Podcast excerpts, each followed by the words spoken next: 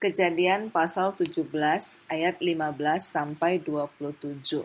Selanjutnya Allah berfirman kepada Abraham, tentang istrimu Sarai, janganlah engkau menyebut dia lagi Sarai, tetapi Sarah. Itulah namanya. Aku akan memberkatinya dan daripadanya juga aku akan memberikan kepadamu seorang anak laki-laki. Bahkan aku akan memberkatinya sehingga ia menjadi ibu bangsa-bangsa. Raja-raja bangsa-bangsa akan lahir daripadanya. Lalu tertunduklah Abraham dan tertawa serta berkata dalam hatinya, Mungkinkah bagi seorang yang berumur seratus tahun dilahirkan seorang anak? Dan mungkinkah Sarah yang telah berumur sembilan puluh tahun itu melahirkan seorang anak? Dan Abraham berkata kepada Allah, Ah, sekiranya Ismail diperkenankan hidup di hadapanmu, tetapi Allah berfirman, tidak, melainkan istrimu Saralah yang akan melahirkan anak laki-laki bagimu,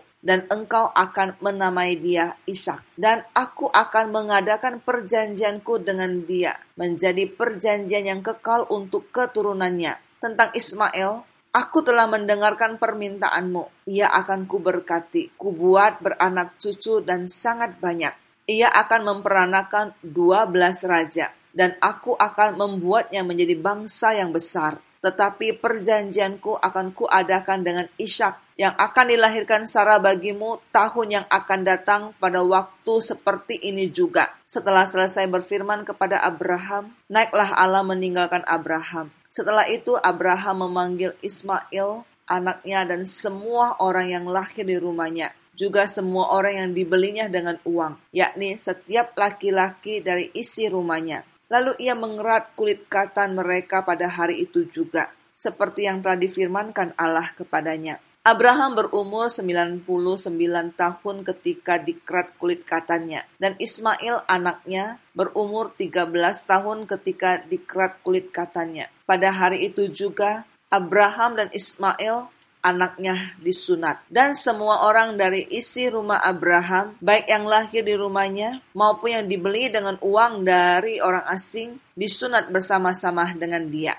Sahabat, Siapa yang dapat percaya bahwa seorang wanita yang sudah berumur 90 tahun dan sudah mati haid dapat melahirkan. Sangat wajar dan sangat masuk logika jika Abraham meragukan pernyataan Tuhan bahwa dia akan memiliki anak kandung dari Sarah. Mengapa? Jika kita menyimak dengan baik perjalanan Abraham yang bergaul dengan Allah, dari dipanggil sampai tiba di Kanaan, pergi ke Mesir dan kembali lagi ke Kanaan, dari perpisahan dengan Lot sampai dengan merebut Lot kembali dari tangan Kedor Laomer hingga pada saat Tuhan memperkatakan penyataan di bagian ini. Kita tidak melihat satu mujizat pun yang dialami oleh Abraham dan Sarah. Semuanya berjalan biasa. Setiap langkah perjalanan kehidupannya selama 100 tahun tidak ada sedikit pun hal-hal yang aneh atau yang kita kenal sebagai mujizat. Oleh karena itu, tidak heran jika Abraham mengajukan Ismail untuk menjadi pewarisnya, karena itulah yang ada di depan matanya, dan itu adalah yang paling mungkin menurut Abraham. Walau di dalam hatinya ada satu harapan bahwa pewarisnya adalah dari dia dan Sarah yang dikasihinya, tetapi dia sungguh sadar bahwa itu tidak mungkin. Sahabat, pengenalan Abraham akan Tuhan yang telah memanggil dia keluar dari Ur Kasdim, perlahan-lahan Tuhan menyatakan siapa sebenarnya dirinya. Dia adalah Allah yang sanggup menciptakan dari tidak ada menjadi ada hanya dengan berfirman. Dia adalah yang sanggup melakukan segala sesuatu yang menjadi kehendaknya untuk kebaikan dari mereka yang bersandar dan berharap kepadanya. Tidak ada yang tidak mungkin bagi Tuhan. Yang kita perlukan